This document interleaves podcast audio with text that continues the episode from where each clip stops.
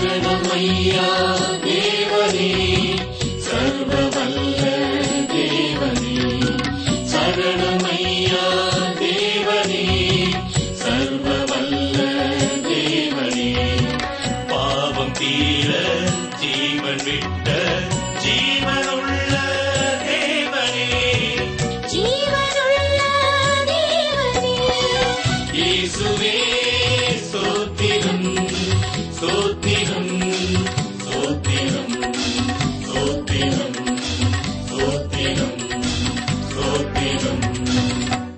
ஆராய்ச்சி நேயர்களாகிய உங்களை வாழ்த்தி வரவேற்கிறோம். இன்று ஒன்று பேதிரு நான்காம் அதிகாரம் ஐந்தாம் வசனம் முதல் பனிரெண்டாம் வசனம் வரை சிந்திக்க இருக்கிறோம். அதற்கு முன் பாடலை கேட்போமா?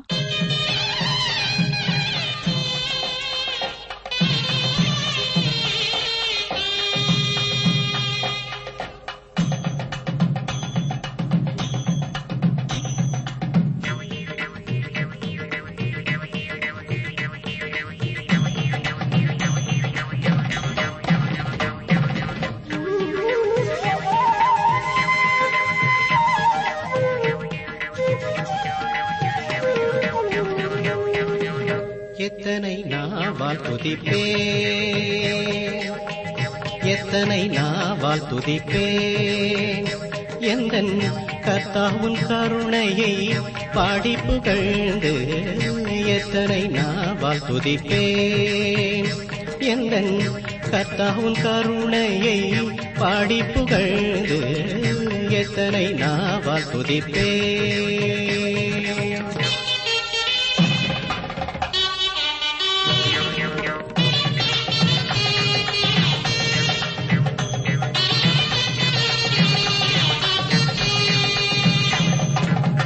நினைக்க நினைக்க எந்த நெஞ்சமெல்லாம் உருகும். நினைக்க நினைக்க எந்த நெஞ்சமெல்லாம் உருகும்.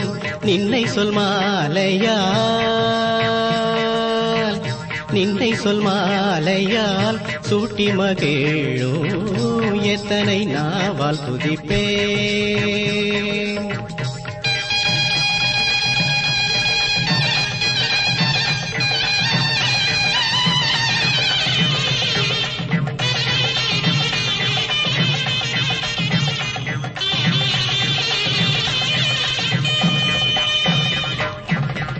நம்பினோரல்லோ அறிவாரெந்தன் தம்பிரானே உந்தன். கம்பீர குணம் நம்பினோரல்லோ அறிவாரெந்தன் தம்பிரானே உந்தன்.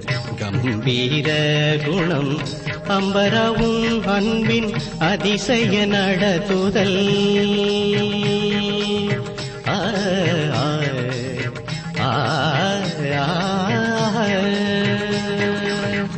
அம்பராவும் நண்பின் அதிசய நடத்துதல். அம்பராவும் அன்பின் அதிசய நடத்துதல். சம்பூரண சவ ரட்சணை செல்வம். எத்தனை நாவால் துதிப்பே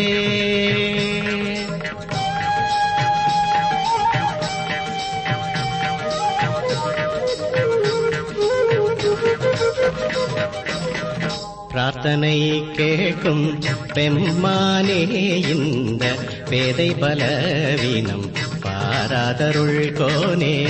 பிரார்த்தனை கேட்கும் பெம்மானே இந்த பேதை பலவீனம் பாராதருள் கோனே. சரணென்றும் செம்பாத மலரடி சேர்ந்தோ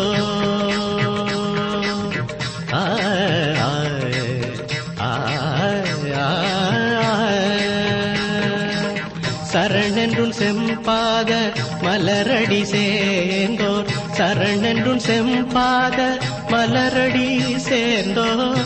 கரத்தை பிடித்து கவலை தீர்த்தோமே. எத்தனை நாவால் துதிப்பேன். எந்த கர்த்தாவும் கருணையை பாடி புகழ்ந்து எத்தனை நாவால் துதிப்பேன். கிறிஸ்துக்குள் பிரியமானவர்களே இந்த நாட்களிலே ஒன்று பேதுருவை நாம் கற்று வருகிறோம். இன்று ஒன்று பேதுரு நான்காம் அதிகாரம் ஐந்தாம் வசனம் முதல் சிந்திக்கப் போகிறோம். வாசிக்கிறேன். உயிரோடு இருக்கிறவர்களுக்கும் மரித்தோர்களுக்கும் நியாய தீர்ப்பு கொடுக்க ஆயத்தமாயிருக்கிறவருக்கு அவர்கள் கணக்கொப்புவிப்பார்கள் முழு உலகமும் உயிரோடு இருக்கிறவர்களும் மரித்தவர்களும் ஒரு நாளிலே இயேசு கிறிஸ்துவால் நியாயம் தீர்க்கப்படுவார்கள் என்று பேதர் சொல்கிறார். அவர் விசுவாசிகளையுமா நியாயம் தீர்ப்பார்? ஆம் அவர்களையும் நியாயம் தீர்ப்பார். ஆனால் அவர்கள் பெற்ற ரட்சிப்பிற்காக அவர்களை நியாயம் தீர்க்க மாட்டார். ஏனென்றால் அவர்கள் தேவனுடைய பிள்ளைகளாக ஆனவுடனேயே இது உறுதி செய்யப்பட்டுவிட்டது. ஆனால் விசுவாசிகளாய் இருந்து பாவம் செய்தவர்களை தேவன் நியாயம் தீர்ப்பார். ஏனென்றால் தேவன் உலகத்தை பாவத்திற்காகவே நியாயம் தீர்க்கப் போகிறார். அதேபோல தேவன் தம்முடைய பிள்ளைகளை உலகத்தில் வைத்தே நியாயம் தீர்க்கிறார். அவர் தம்முடைய பிள்ளைகளை சிட்சிக்கிறார். அவிசுவாசிகள் எச்சரிக்கையாக இருப்பதற்கு இதை செய்கிறார். மேலும் தான் ஒரு நாளிலே நியாய தீர்ப்பிற்காக வருவதாக தேவன் எச்சரிக்கை செய்கிறார். நீங்கள் நியாய தீர்ப்பிற்கு தப்பிக்கொள்ள உங்களை ஆயத்தப்படுத்தியிருக்கிறீர்களா? சற்றே சிந்தித்து பாருங்கள். ஒன்று பேதுரு நான்காம் அதிகாரம் ஆறாம் வசனத்தை பாருங்கள். இதற்காக மரித்தோரானவர்கள் மனுஷர் முன்பாக மாம்சத்திலே ஆக்கனைக்குள்ளாக்கப்பட்டிருந்தும் தேவன் முன்பாக ஆவியிலே பிழைக்கும்படியாக அவர்களுக்கும் சுவிசேஷம் அறிவிக்கப்பட்டது. இதற்காக என்று சொல்லப்படுகிற வார்த்தை முந்தின வசனத்தில் உள்ள நியாய தீர்ப்பை குறிக்கிறது. வரப்போகும் நியாய தீர்ப்புக்காகவே சுவிசேஷம் பிரசங்கிக்கப்பட்டது. எல்லா மனிதர்களுக்கும் சுவிசேஷம் பிரசங்கிக்கப்பட வேண்டும் என்று தேவன் விரும்புகிறார். அவர்கள் அந்த சுவிசேஷத்தை கேட்க செவி சாய்க்கவில்லை என்றால் அல்லது சுவிசேஷத்திற்கு சரியான பதிலை அவர்கள் கொடுக்கவில்லை என்றால் அவர்கள் ஏற்கனவே அக்கிரமத்திலும் பாவத்திலும் மறித்து கிடக்கிறார்கள் என்று தேவன் தெளிவுபட கூறியிருக்கிறார். அவர்களும் மாம்சத்திலுள்ள மனிதர்களைப் போல நியாயம் தீர்க்கப்படுவார்கள் என்றும் சொல்கிறார். அதே வேளையிலே அவர்கள் கிறிஸ்துவை ஏற்றுக்கொள்வார்கள் என்றால் அவர்கள் ஆவியிலே தேவ சித்தப்படி வாழ முடியும். யோவான் ஐந்தாம் அதிகாரம் இருபத்தி நான்காம் வசனத்திலே இயேசு என்ன சொல்கிறார்? என் வசனத்தை கேட்டு என்னை அனுப்பினவரை விசுவாசிக்கிறவனுக்கு நித்திய ஜீவன் உண்டு. அவன் ஆக்கனை தீர்ப்புக்குட்படாமல் மரணத்தை விட்டு நீங்கி ஜீவனுக்குட்பட்டிருக்கிறான் என்று மெய்யாகவே மெய்யாகவே உங்களுக்கு சொல்கிறேன் என்றார். அவன் மறித்த நிலையிலே வாழ்கிறான்.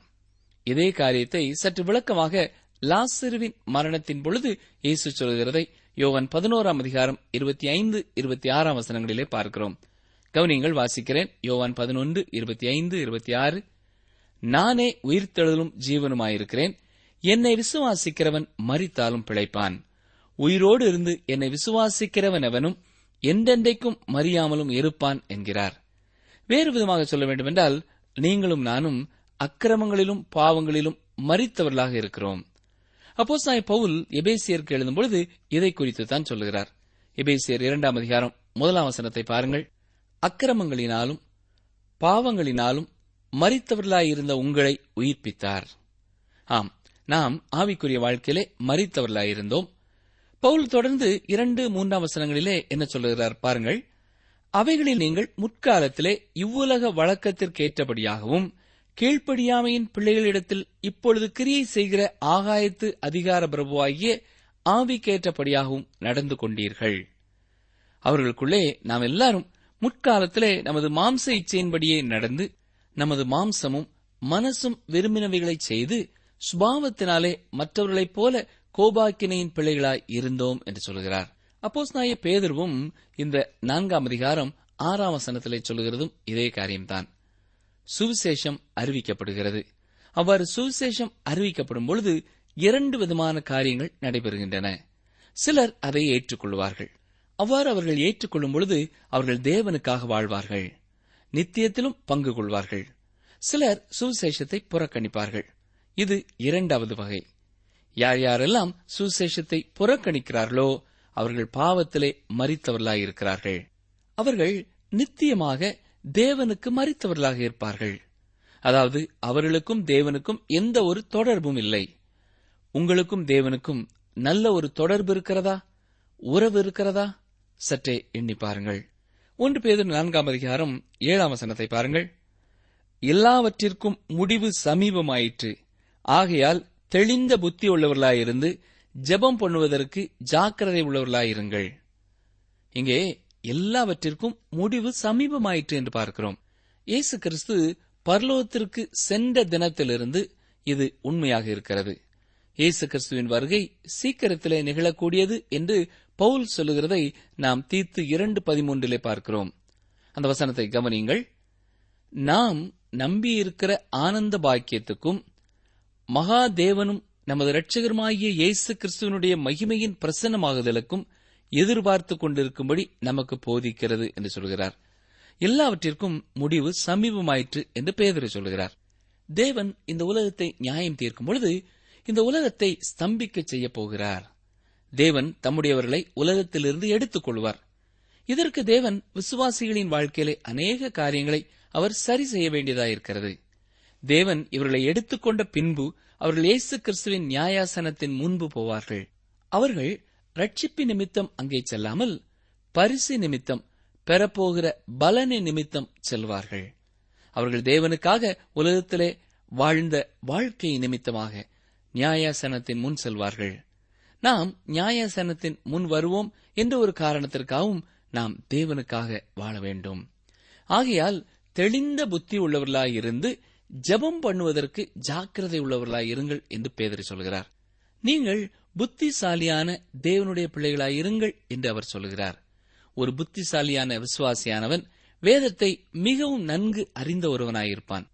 பொதுவாக நாம் வேதத்தை வாசிக்க வாசிக்க நாம் எவ்வளவு தூரம் வேத வசனத்தை குறித்த அறிவற்றவர்களாய் இருக்கிறோம் என்ற உணர்வுதான் ஏற்படுகிறது இல்லையா? அருமையானவர்களே புத்திசாலியான விசுவாசி தெளிந்த புத்தி உள்ளவன்.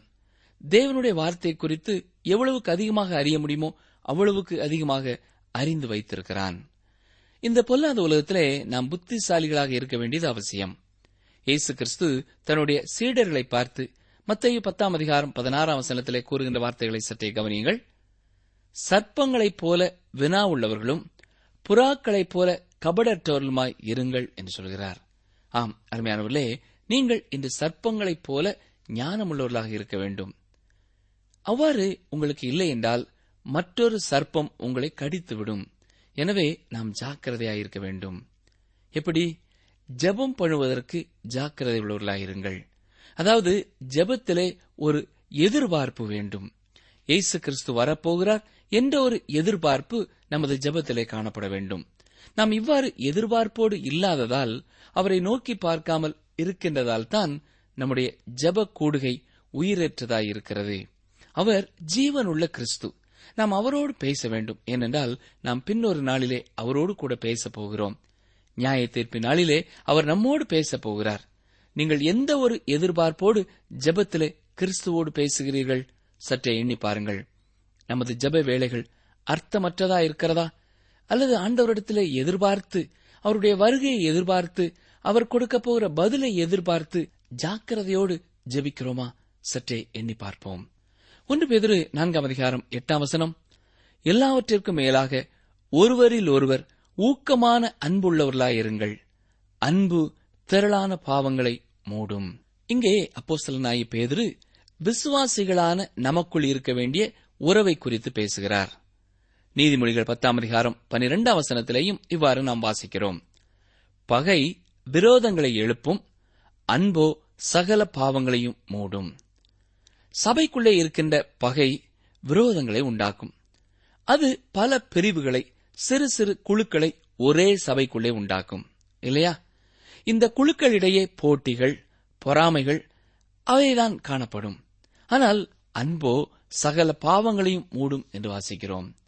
ஒருவர் செய்கிற செய்கை அல்லது அவருடைய தோற்றம் மற்றவர்களுக்கு பிடிப்பதில்லை. ஒரு சபை ஊழியரின் தலைமுடி அலங்காரம் சிலருக்கு பிடிப்பதில்லை. அவருடைய பேச்சு அவருடைய சத்தம் சிலருக்கு பிடிக்கிறதில்லை. இப்படி பல சின்ன சின்ன பிரச்சனைகள். ஒரு சபை போதகரின் சிகை அலங்காரம் ஒரு சபையின் பாடகர் குழுவிற்கு பிடிக்கவில்லையாம்.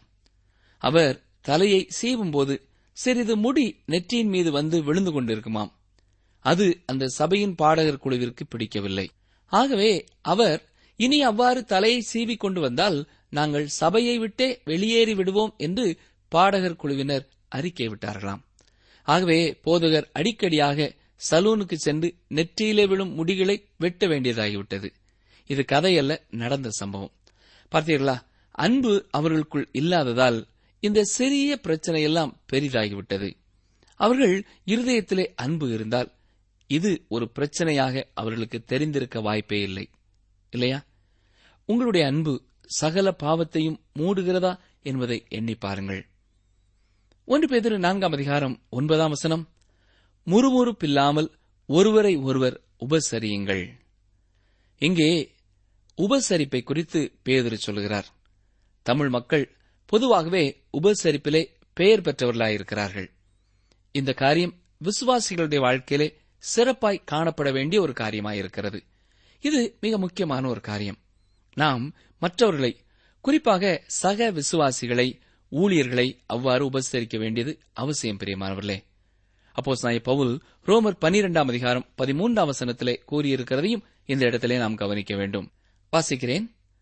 பரிசுத்தவான்களுடைய குறைவில் அவர்களுக்கு உதவி செய்யுங்கள். அந்நியரை உபசரிக்க நாடுங்கள். ஆம் அருமையானவர்களே நாம் மற்றவர்களை உபசரிப்பதிலே கவனம் செலுத்த வேண்டியது அவசியம். இதுவும் ஆவிக்குரிய காரியம்தான். இதை நாம் உலக பிரகாரமானது என்று சொல்ல முடியாது. ஏனென்றால் நாம் அந்நியரை உபசரிப்பதின் மூலம் நம்முடைய அன்பை வெளிப்படுத்துகிறோம். நாம் கொடுப்பதின் மூலமே அன்பை வெளிப்படுத்த முடியும்.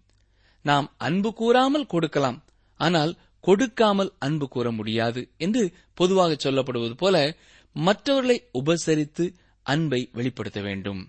இதை நாம் முறுமுறுப்பில்லாமல் செய்ய வேண்டும் என்று சொல்கிறார்.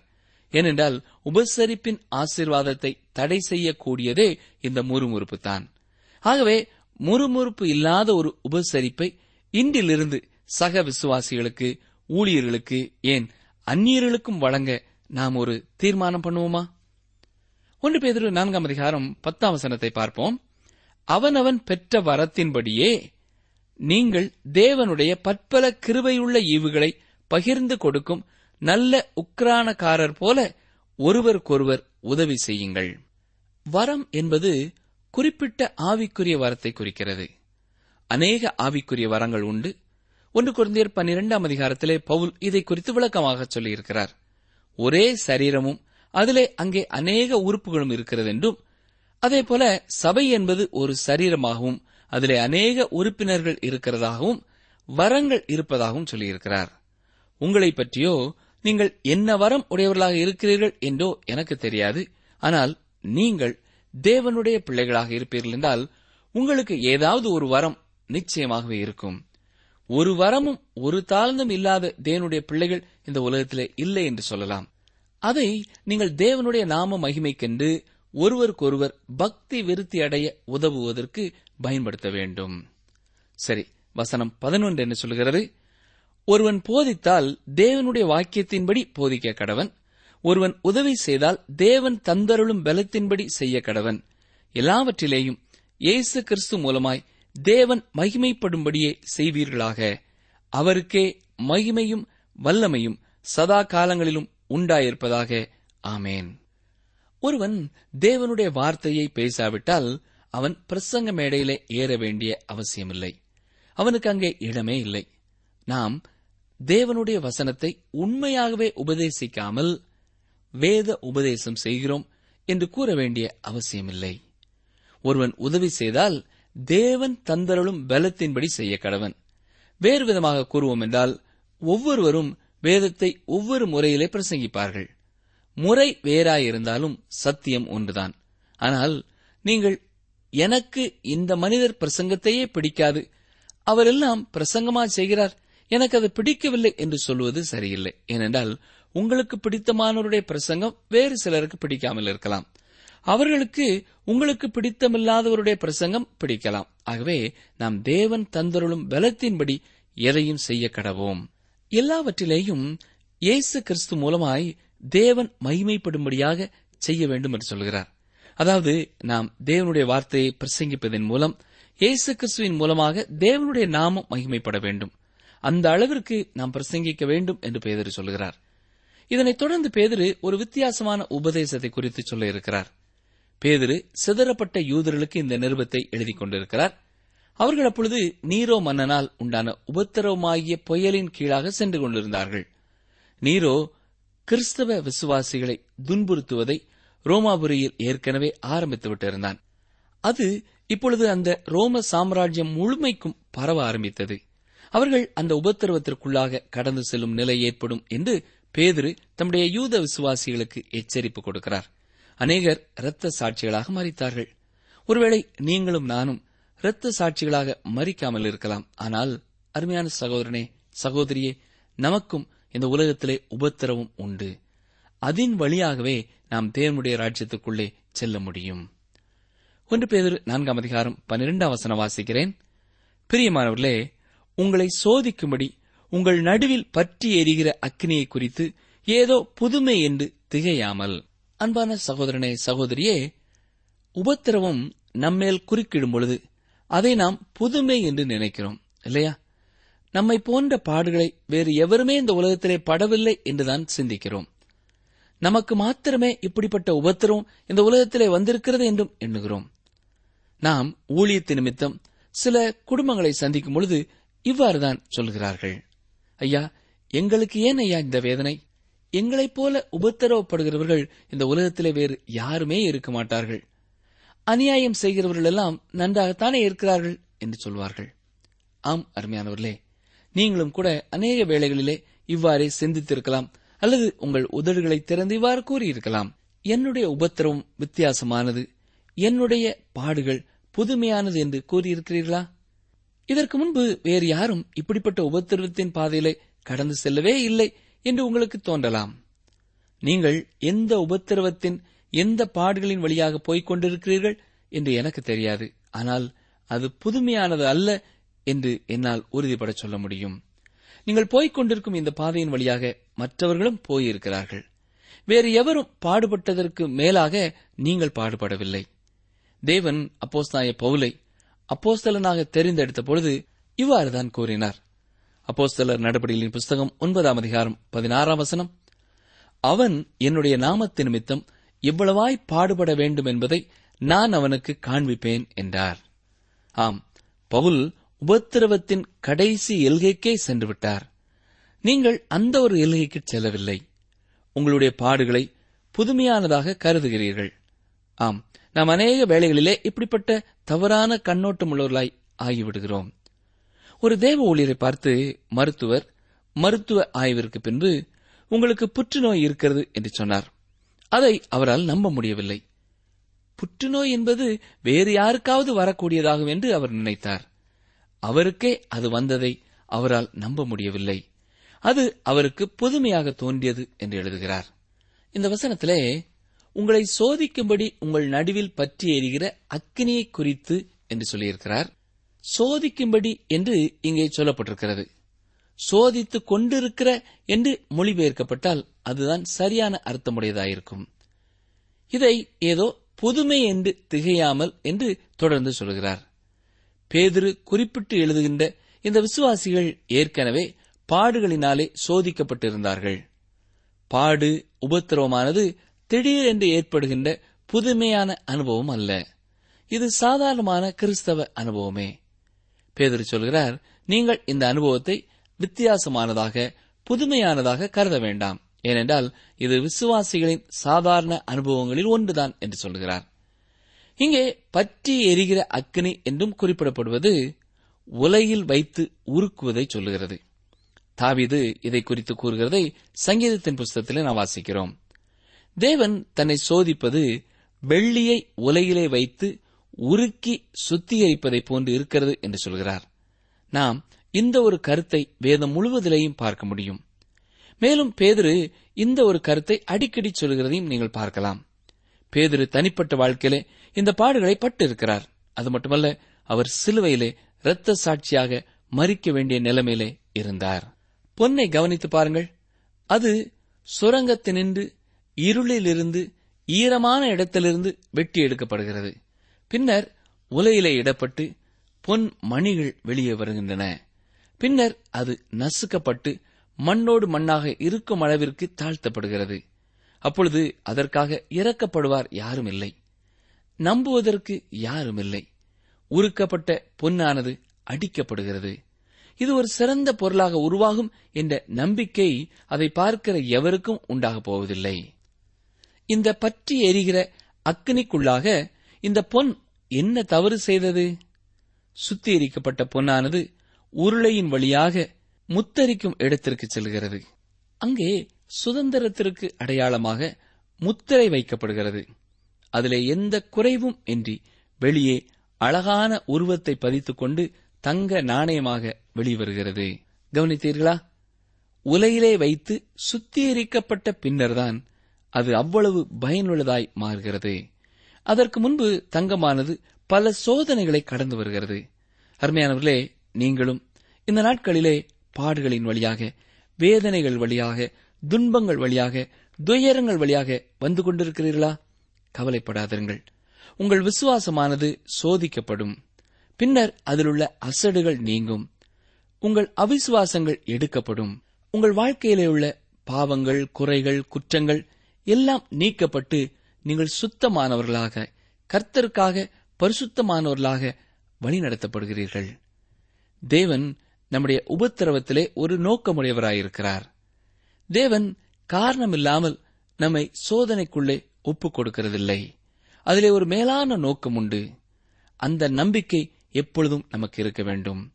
என்னை கேட்டுக்கொண்டிருக்கிற எனக்கு அருமையான சகோதரனே சகோதரியே நீங்கள் எப்படிப்பட்ட பாடுகளின் வழியாக வந்து கொண்டிருந்தாலும் சரி நீங்கள் ஒரு விசுவாசியாக இருப்பீர்கள் என்று சொன்னால் உங்கள் வாழ்க்கையிலே ஒரு மேலான நோக்கத்தோடு ஆண்டவர் இதை உங்களுக்கு அனுமதித்திருக்கிறார் என்று முறுமுறுக்காமல் அமைதியோடு அவருடைய பலத்த கைக்குள் அடங்கியிருங்கள் பரிபூர்ணமாய் அவருக்கு உங்கள் வாழ்க்கையின் எல்லா பகுதிகளையும் எல்லா எல்லைகளையும் ஒப்புக்கொடுங்கள் அப்பொழுது அவருடைய சித்தம் பரிபூர்ணமாய் உங்களுடைய வாழ்க்கையிலே நிறைவேறும். உங்கள் வாழ்க்கை மூலமாக அவர் நாம மகிமைப்படும்படியாக நீங்கள் முத்தரிக்கப்படுவீர்கள். அப்படிப்பட்ட கிருபையை தேவன் தந்தரல. அவரை பார்த்து நாம் ஜெபிப்போமா? ஜெபம் செய்வோம். எங்களை அதிகமாக நேசிக்கிற எங்கள் அன்பின் பரம தந்தையே விசுவாசிகள் பாடுகள் வழியாக துன்பங்கள் வழியாக கடந்து வருவது அவசியமானது என்பதை நீர் நினைப்பூட்டியதற்காக உமக்கு ஸ்தோத்திரம் செலுத்துகிறோம். இந்த நிகழ்ச்சியை கேட்டுக்கொண்டிருக்கிற எந்த சகோதரனாவது சகோதரியாவது அன்றுவரே இந்நாட்களிலே அப்படிப்பட்ட பாடுகளின் வழியாக கடந்து வந்து கொண்டிருப்பார்கள் என்று சொன்னால் அவருடைய வாழ்க்கையிலே நீர் செய்ய சித்தமாயிருக்கிற எல்லா நல்ல காரியங்களையும் செய்ய வேண்டும் என்று கெஞ்சுகிறோம். கரை திரை இல்லாமல் அவர்களை நீர் பரிசுத்தப்படுத்தும். விசுவாசத்திலே குறை உள்ளவர்களாக இல்லாமல் விசுவாசத்திலே பலப்பட்டவர்களாக வெளியே வரத்தக்கதாக நீரே உடைய வசனத்தினாலே ஒவ்வொரு நாளும் அவர்களை போஷிக்க வேண்டும் என்று கெஞ்சுகிறோம். கத்தாவே அவர்களை நீர் போஷித்து வழிநடத்துவதனாலே உமக்குள்ளே திடப்பட்டு உறுதியான விசுவாசிகளாக பரிசுத்தவான்களாக மாற உம்முடைய கரத்திலே ஒப்படைக்கிறோம். ஒவ்வொருவருக்கும் இந்த குறிப்பிட்ட சூழ்நிலையிலே எது தேவையோ அந்த கிருபையை நீரே தந்து அவர்களை வழிநடத்த வேண்டும் என்று கெஞ்சுகிறோம். அவர்களை கவனிக்கும்படியாக வைக்கப்பட்டிருக்கிறவர்கள் அவர்கள் குடும்பத்தின் மற்ற அங்கத்தினர்கள் அவர்களுக்காக நாங்கள் செபிக்கிறோம் கர்த்தாவே அன்பினாலே ஒருவருக்கொருவர் ஊழியம் செய்யவும் அன்பு திரளான பாவத்தை மூடும் என்பதை உணர்ந்து அறிந்து செயல்படவும் நீரே உதவி செய்ய வேண்டும் என்று கெஞ்சுகிறோம். தொடர்ந்து உடைய வசனத்தின் மூலமாய் எங்களை பலப்படுத்தும் எங்களை வழி நடத்தும். இயேசு கிறிஸ்துவின் வல்லமை உள்ள நாமத்தினாலே மனத்தாழ்மையோடு கேட்கிறோம் பிதாவே. ஆமேன்.